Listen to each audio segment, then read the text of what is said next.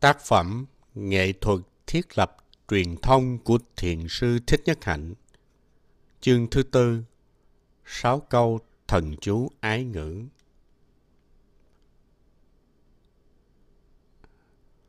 Mỗi khi ta cảm thấy cô đơn, không được ai nâng đỡ thì hãy nhớ rằng đó chỉ là một ý niệm. Ý niệm ấy không đúng sự thật. Hãy nhìn hàng cây ngoài sân, cây đang nuôi dưỡng ta bằng vẻ đẹp, tươi mát và dưỡng khí. Sự có mặt nuôi dưỡng ấy cũng là một hình thức của yêu thương.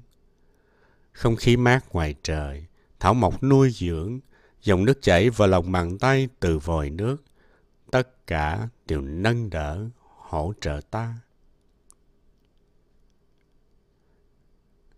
Nhiều người khác đã hỗ trợ ta, thương yêu ta bằng nhiều cách mà không cần nói ra rằng tôi thương yêu anh. Có nhiều người không bao giờ nói với ta câu tôi thương yêu anh, nhưng ta biết rằng họ thương yêu chúng ta. Khi còn là một sa di trẻ, tôi có một vị thầy mà tôi biết rất rõ là thầy yêu thương tôi, nhưng không bao giờ nói với tôi câu thầy thương con. Thói thường là như thế. Nếu nói ra câu thương yêu, lời thương yêu thì cơ hồ sẽ đánh mất đi một điều gì đó linh thiêng. Đôi khi ta cảm thấy biết ơn một ai, nhưng ta muốn tỏ lòng biết ơn không chỉ bằng câu xin cảm ơn. Hãy để ý có những cách mà người khác đã bộc lộ thương yêu mà không nói lên lời thương yêu. Cũng như thân cây, chúng đã nâng đỡ thương yêu ta bằng nhiều cách khác.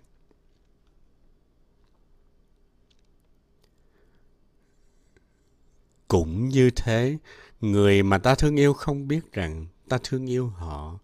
Nhiều lúc chúng ta muốn nói cho một ai biết là chúng ta lo lắng, thương yêu họ, nhưng chúng ta không biết nói lời thế nào để cho người kia hiểu thấu tâm tình của ta. Sáu câu thần chú là sáu câu thể hiện ái ngữ để chứng tỏ cho một ai đó là chúng ta biết người ấy có đó trước mắt ta, là chúng ta cảm thông và lo lắng cho người ấy. Trong đạo Bụt, chúng ta gọi sáu câu ấy là sáu câu thần chú, sáu câu làm nên phép lạ, bởi vì chúng có thể làm cho hạnh phúc hiển hiện tức thì. Cũng như các phép thực tập khác, bạn hãy bắt đầu bằng hơi thở chánh niệm để thực sự có mặt. Rồi bạn đến với người kia hoàn toàn trong chánh niệm, quyết tâm truyền thông với tâm thương yêu. Bạn có thể thở vào, thở ra ba lần trước khi nói lên câu thần chú. Thở vào, thở ra ba hơi thở là cần thiết. Ba hơi thở sẽ làm cho bạn bình tĩnh và cũng làm cho người kia bình tĩnh. Cho nên bạn biết rằng khi đến với một ai, bạn phải tươi mát, bình an và cống hiến cho người đó sự tươi mát và bình an. Muốn cho câu thần chú có hiệu quả thì trước hết phải thở, hơi thở chánh niệm, phải tươi mát trước khi nói câu thần chú. Hãy nhìn vào mắt người kia và nói lên câu thần chú. Câu thần chú có thể rất ngắn, chỉ có năm ba chữ, nhưng khi nói lên, bạn thực sự có mặt với người thương của bạn. Câu thần chú thứ nhất Câu thần chú thứ nhất là Anh đang có mặt đây cho em. Đây là món quà quý nhất mà mình có thể dâng hiến cho người mình thương. Không có gì quý hơn là sự có mặt. Dù cho mua tặng người thương một món quà đắt tiền, cũng không có món quà nào quý hơn sự có mặt. Sự có mặt của ta đem đến tươi mát, vững chãi, tự do và bình an. Món quà ấy sẽ tăng thêm hạnh phúc cho người ta thương và cho chính ta. Anh đang có mặt đây cho em. Thương yêu một ai là có mặt đó cho người mình thương. Có mặt là một nghệ thuật bạn có mặt đó một trăm phần trăm cho người bạn thương hay không? Sử dụng hơi thở chánh niệm, bước chân chánh niệm, đem tâm về với thân để phục hồi chính mình và có mặt thực sự trong hiện thực, bây giờ và ở đây. Được như thế, có mặt cho mình và người mình thương là một hành động thương yêu. Bạn cũng có thể sử dụng câu thần chú ấy cho chính bạn. Khi tự nói lên câu anh đang có mặt đây cho em, có nghĩa là tôi đang có mặt cho tôi. Tâm tôi trở về với thân tôi và tôi ý thức là tôi có một cơ thể. Đây là một phép thực tập thương yêu chính mình. Nếu bạn có khả năng có mặt với chính bạn thì bạn có khả năng có mặt với người thương của bạn. Đây là một thực tập rất dễ chịu.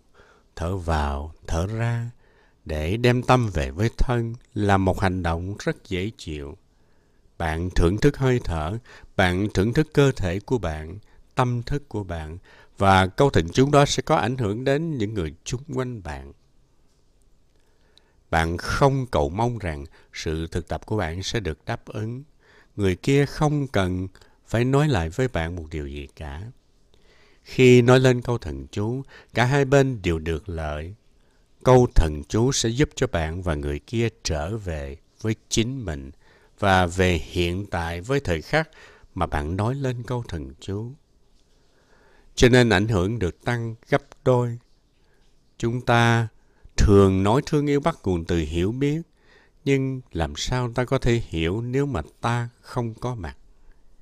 Tâm của ta phải có mặt bây giờ và ở đây trước khi nói lời yêu thương. Vậy thì định nghĩa thứ nhất của tình yêu là sự có mặt. Làm sao ta có thể thương yêu nếu ta không có đó chứ? Thương yêu là có đó. Chòm cây ngoài cửa sổ đang có đó, hỗ trợ ta. Ta có đó cho ta và cho người ta thương như thân cây kia. Thực tập chánh niệm là nền tảng của tình yêu. Ta không thể yêu thương đúng nghĩa và sâu đậm nếu không có chánh niệm. Mặc dù khi ta nói câu anh đang có mặt đây cho em, người kia không cần phải có mặt ở đó. Ta có thể sử dụng điện thoại, cầm điện thoại trong tay, ta thở vào, thở ra vài hơi thở để trở về với mình, với tâm bình an. Khi điện thoại reo, ta tiếp tục thở trong chánh niệm. Khi người kia bắt máy, ta sẽ hỏi người kia có rảnh một hai hay là hai phút không? Rồi ta sẽ nói lên câu thần chú, anh có mặt đây cho em. Nếu ta có thực tập, thì cách ta nói sẽ chứng tỏ cho người kia là ta đang bình tĩnh và thực sự có mặt. Câu thần chú thứ hai Không nên sử dụng câu thần chú thứ hai này nếu chưa thực tập câu thần chú thứ nhất và thực sự có mặt. Vì chỉ khi đã thực sự có mặt bây giờ và ở đây thì ta mới có thể nhận diện sự có mặt của người kia.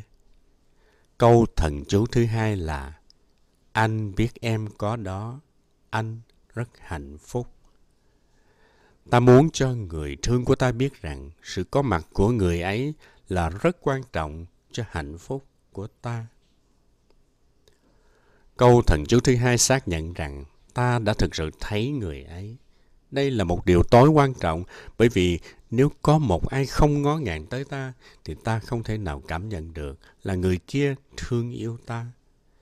Ta có thể nghĩ rằng người thương của ta đang vì bận tâm tới một việc gì, cho nên không thấy được ta. Người thương của ta có thể đang lái xe mà tâm lo nghĩ về những chuyện gì khác và không biết rằng có ta ngồi một bên trong xe. Ta không được người kia chú ý tới. Thương yêu có nghĩa là ý thức sự có mặt của người mình thương và ghi nhận rằng sự có mặt của người ấy là quý báu vô cùng. Ta sử dụng năng lượng của chánh niệm để ghi nhận và ôm ấp sự có mặt của người ta thương. Ôm ấp trong chánh niệm như thế sẽ làm cho người kia tỏa rạng như một bông hoa. Tôi biết em có đó và tôi rất hạnh phúc. Câu thần chú này xác nhận lại một lần nữa rằng người kia là rất quan trọng đối với ta. Câu thần chú thứ hai này cũng như câu thần chú thứ nhất chỉ có hiệu quả nếu ta theo dõi hơi thở có ý thức khi nói. Hãy tưởng tượng là người kia không có mặt lúc đó, người kia đã đi xa hay quá vãng. ta có thể cảm thấy thiếu sót. Bây giờ người kia đang có đó trước mắt ta và ta rất hạnh phúc. Vì vậy mà ta phải thực tập câu thần chú thứ hai này để tự nhắc nhở rằng sự có mặt của người kia là một món quà rất quý báu cho ta. Khi một ai nói với ta là người ấy thương yêu ta, nhưng không đếm xỉa gì tới ta, không biết rằng ta có mặt tại đó, thì ta không thể nào cảm nhận tình yêu của người ấy. Cho nên, nếu ta thương yêu ai thì phải ghi nhận rằng sự có mặt của người ấy là vô cùng quý giá cho ta. Câu thần chú thứ hai này cần được thực tập mỗi ngày, nhiều lần trong ngày. Tôi biết em có đó và tôi rất hạnh phúc. Câu thần chú này cũng như câu thần chú thứ nhất có thể nói lên bất cứ lúc nào, trong sở làm, trong bữa ăn, qua điện thoại. Ta cũng có thể gửi qua email cho một người ở xa hay lâu rồi không gặp. Hai câu thần chú ấy, nếu chưa quen nói thì khi nói ra, lần đầu nó có vẻ ngượng ngập. Nhưng khi thấy rõ hiệu quả thì dễ nói ra hơn. Với hai câu thần chú này, ta và người kia có thể cảm thấy hạnh phúc ngay lập tức, nhanh hơn cả ly cà phê uống liền.